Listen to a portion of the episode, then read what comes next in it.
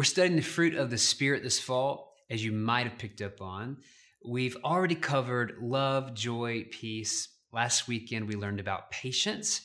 And after patience, Paul includes the fruit of kindness immediately after patience.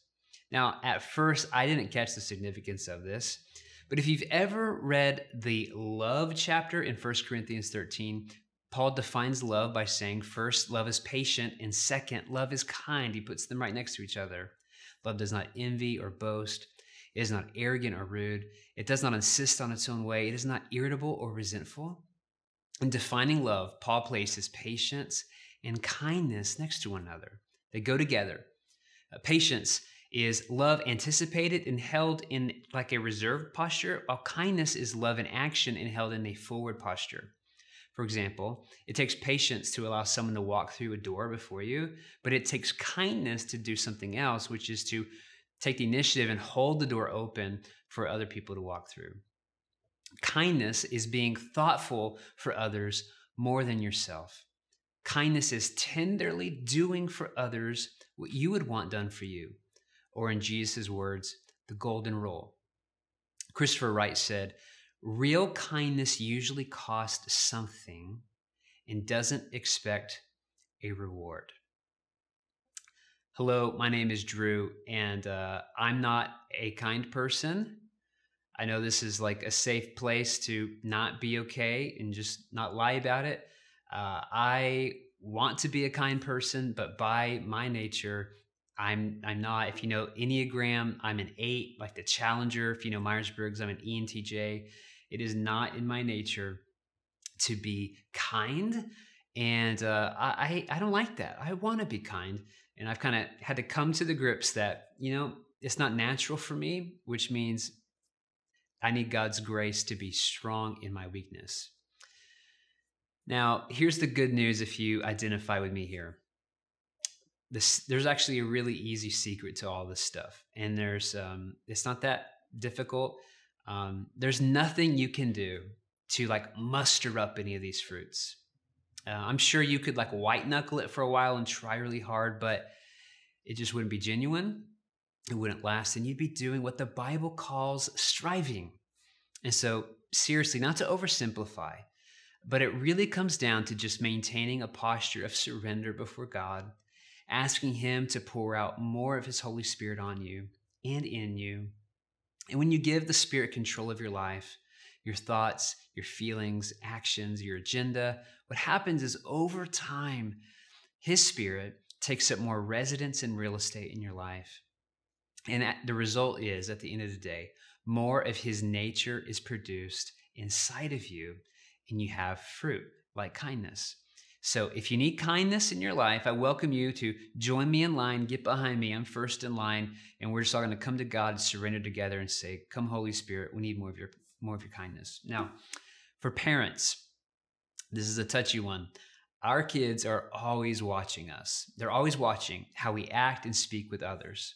Our children often are a mirror in which we are given to glimpse of how we seek or don't seek to live in kindness. Do you notice that your children are rough with others? Do they struggle with sharing with others? Are your kids quick to be unkind to others? Some of that is just the nature of the fall, but some of that could be a reflection of how, what we've modeled to them. Let us be quick to reflect on our own relationship with kindness this week. After all, our kids are little reflections of us sometimes. How do you and how often do you show kindness to your spouse? How do you show kindness to friends and neighbors? How kind are you to the waiter or waitress that's serving you and your family? They're watching. I know I was when I was a kid. This week, take time to reflect on your relationship with kindness. Then, make sure to point out when your kids show kindness throughout the day.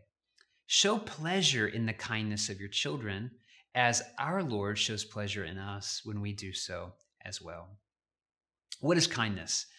Now, the word for kindness in the Hebrew is a beautiful word. It's the word hesed. And I mispronounced that because I don't have a lot of phlegm in my throat right now, but you would say that like chesed or something like that. It's a beautiful and complex word. It's often translated into many different English words. And so, for example, you might come across the word in the Old Testament mercy or love. And if you dug a little bit deeper, you'd find that the original word is hesed, the same word for kindness. Here's a few examples in Psalm 23 The Lord is my shepherd, I shall not want. He makes me lie down in green pastures. He leads me beside still waters. He restores my soul. He leads me in paths of righteousness for his name's sake. Even though I walk through the valley of the shadow of death, I will fear no evil, for you are with me. Your rod and your staff, they comfort me. You prepare a table before me in the presence of my enemies. You anoint my head with oil. My cup overflows. Surely goodness and mercy shall follow me all the days of my life, and I shall dwell in the house of the Lord forever. That's Psalms 23. Did you see kindness anywhere? No, you didn't see the word kindness, but you saw it all throughout there. You saw David describing a kind shepherd protecting, providing for, and taking care of his sheep. And at the very end, he did say kindness. He just said it in Hebrew. He said, Surely goodness and hesed will follow me all the days of my life. And that word hesed there is often translated mercy, but you could also translate it loving kindness. Another example of this is when David wrote, uh, I think it was David wrote 136, Psalms 136. Um, you see this a lot. Give thanks to the Lord, for he is good, for his steadfast love, or his mercy, or his hesed, or his kindness endures forever. Give thanks to the God of gods for his steadfast love or his loving kindness or his mercy endures forever. Give thanks to the Lord of lords for his steadfast love, his hesed, his mercy, his kindness or his loving kindness endures forever. This whole chapter is about a giant refrain for the hesed, the mercy, the kindness, the loving kindness of God. We see kindness or hesed show up in the great requirement of Micah 6 8 as well. Now, we have the great commandments to love God, to love neighbor, the first two. And then we have the Great Commission to go to all nations, uh, make, baptize, teach the ways of Jesus. That's the Great Com- Commission. And, and a lot of times Christians can focus on those two the Great Commandment, the Great Commission, because, you know, those are in the Gospels. But in the Old Testament, we have the Great Requirement, Micah 6 8. It says, He has told you, oh man, what is good. And what does the Lord require of you but to do justice, to love kindness, or to love hesed, some translations say love mercy, and to walk humbly with your God. Now, there's a lot of talk of justice these days for good reason. Uh, we should be talking about justice. We should be uh, more than anything trying to figure out how to functionally do justice. The, the great requirement of Micah 6 8 is not um, that, that God requires us to tweet about justice or to Instagram about justice. That's not bad, that's not wrong, but that's not where it stops. It's to do justice, right? But I have found it helpful to place my anchor in Micah 6 8. Yes, justice. Yes, justice is overdue. Um, but also, while we're standing up for justice and while we're tweeting about justice and while we're trying to figure out how to do justice, let's also love kindness, love mercy. Let's also walk humbly with our God. I mean, what what would change if if just God's people said, "Yeah, we want to do justice. We want to love kindness and be people of loving kindness." And we want to have a meek, humble, actual walk with God. I mean, Micah 6 8 should be on like pallet board in everyone's kitchen, right? I think we're past that phase, but you get the idea. Jesus is, of course, kindness incarnate. He is kindness walking around in sandals. That makes me happy to think about that. Uh, if you needed a good example of what it means to be kind to everyone, just study the accounts of Jesus and his interactions with people how he treats his family, how he patiently teaches his disciples who seem to never get it, like me, how he kneels next to the woman who's caught in adultery. Where was the man, by the way? The accusers forgot to bring both parties, which was required by law, but never mind, that's a whole other subject. Think of the kindness of Jesus while he's dying on the cross. He's having an evangelistic conversation with a thief dying next to him. He's praying for those who are killing him, mocking him, gambling for his clothes, and he's also arranging for the care of his mother Mary after his passing. I mean, kindness is literally bleeding from Christ on the cross. A word of clarification here kindness is not the same thing as just being nice. Uh, it's possible to be nice to someone and withhold the truth from them, which is not kind, it is not loving, nor is that a merciful thing to do to someone.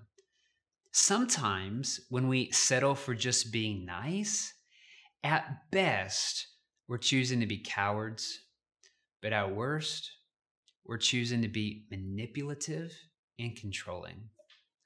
Here's the deal it's not hard to know what other people want to hear or feel. Being nice in our culture sometimes is just a matter of reading that and knowing how to be nice to them because we want them to like us or we don't want them to get upset or we need them to do something for us. And so we often use niceness as a way to either be a coward and step away from a difficult conversation or to be worse, manipulative, and to use phony kindness as a way to get something that we want. That is not kindness or loving kindness or mercy or the fruit of the Spirit at all. And it should be said, should be noted. Now, today, you may be hearing me and hearing me talk about this, this kind God and this Jesus who's um, kindness in, the, in, in sandals. And you may be far from God right now. And you may think, man, that, that's, that's the last thing that I feel and experience. And you may even think that God's stance towards you is one of harshness or even judgment against you. And I say, friend, nothing could be further from the truth. When God calls people back to relationship with Him, He does it through His kindness. Romans 2 4 says that it's the kindness of God that leads us to repentance. Early on in my walk with the Lord, when I would pray for people who didn't know Jesus, I it's kind of silly to admit this, but I would pray that God would make them miserable. I'd be like, Lord, just ruin their life so that they'll have no choice but to turn to you. Like, make them desperate. And then I read how the disciples they got upset when um, Samaria rejected them at one point, and they wanted Jesus to call down fire from heaven, and Jesus has to take them away and say, "No, we don't, we don't, we don't do that. We don't operate like that." And I realized, man, people don't come to know Jesus because of fire from heaven. Usually, most of the time, as we see here in Romans, oh man, it's the kindness of God. It is the love of God. It is the mercy. It is the steadfastness of God. It is, as, as Ephesians says, that because He's rich in mercy, He pours out His love on us. And so now, when I pray for people in any situation, I just simply say, God, will you just draw a circle around this person and then invade them with your kindness? Invade them with your love, invade them with your blessing. Make their life 10 times better right now um, draw them to you from your kindness. That, man, wouldn't you agree? It'd be much better to be drawn to the Lord because of his kindness instead of like a fist of Zeus or something. Titus 3 shares the gospel message in the same lens. It says, When God our Savior revealed his kindness and love, he saved us, not because of the righteous things he had done, but because of his mercy. He washed away our sins giving us a new birth and a new life through the Holy Spirit. He generously poured out the Spirit upon us through Jesus Christ, our Savior. Because of His grace, He made us right in His sight and gave us confidence that we will inherit eternal life. Friend, if if you're reading that and go, man, that's not my existence right now. I, I'm not sure if I have eternal life. I'm not sure if I've been made new, if I've been brought to life. If you want the mercy and kindness of God to be poured out on you. We'll put a, an email on the screen. We'd love for you to reach out to us, uh, initiate a, a conversation, a relationship with us. And we'd love to just pray for you and pray for God's kindness, pray for His mercy to overwhelm your life. If you have any questions about that, we just want to make ourselves available to you, but also encourage you to pay attention to the Hesed, the mercy, the kindness, the loving kindness of God coming towards you in this season even in this worship service. Now, in order to put the rubber on the road and make this practical, um, while there are not like things you can do to just muster up kindness, what I've found is there are some good questions that we can ask ourselves to just kind of show us where we are in this and help us either repent and believe, confess, realize we're not being kind, um, or just get out of the way and let God do his thing. And they're just two simple questions. Man, they're, they're so convicting. The first would be if I were Christ, or if you were Christ, what would you do for that person or fill in the blank, right? So, so you're, you're putting yourself in Christ's shoes. If you were Christ in whatever situation, what would you do? Who would you thank today? Who would, how would you treat your family and your close friends? How would you treat your neighbors, your coworkers, your boss, a stranger, a barista, a waitress, a waiter? Who would you show kindness to? Man, uh, one convicting thing on this is, you know, maybe you need to remember this and in in a little more than a month around uh, Thanksgiving when you're around family and things turn political. Remember this question: If I were Christ, how would I show kindness to the weird uncle right now? I know. I don't like that question. That's awful. That's super convicting. But this is how we can get super practical, right? The other question is is an inverse of it, right? Um, not if you were Christ, but what if the other person was? What if what if the weird uncle um, at at the at the dinner table with uh, eating too much pumpkin pie. What if he were Christ? What would you do for him? Or what if your neighbor was Christ? Or what if that homeless person was Christ? Or what if your boss was Christ? Or what if your spouse or your child was Christ? What if you fill in the blank? You, people are already probably coming to you right now. If they were Christ, what would you do for them out of kindness? How would you sacrifice? How would you give to the other person? I don't like those questions at all. They're super convicting, and uh, I think I think I'm a, I'm I'm con- I'm convicted enough. I think this is the end of the sermon. I think we can stop right here. There's nothing more to say about this. So I'm going to pray for me, and because I need lots of this in my life. And uh, if it's you too, welcome you to join in on the prayer. Jump on the bandwagon. Heavenly Father, I just thank you for your convicting spirit. I thank you that I don't have to produce this because I can't. I've tried, I've failed. Thank you for the example of Jesus kindness incarnate, kindness walking around in sandals. Thank you that he is a kind shepherd who prepares a table for us in the presence of our enemies. That even when we walk through the valley of the shadow of death, He is with us because He's kind. Surely goodness and mercy, surely goodness and loving kindness will follow us all the days of our life. We give thanks to you for you are good, your steadfast love, your loving kindness, your mercy endures forever and I need it to endure right now in my life. And I know I've got friends and family listening, watching. They're right there with me. We're in this together. They need more, not less, of your kindness produced. Holy Spirit, we say, Come. We give you permission.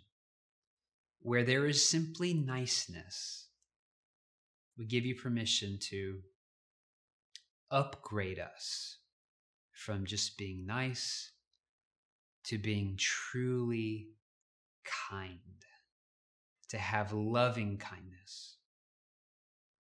Or if there's just tangible situations in our life, in our ministry, in our work, in our families, where we need to repent and believe the gospel and allow you to come and have more of your way to grow more of your loving kindness. God, help us to see it. Show us.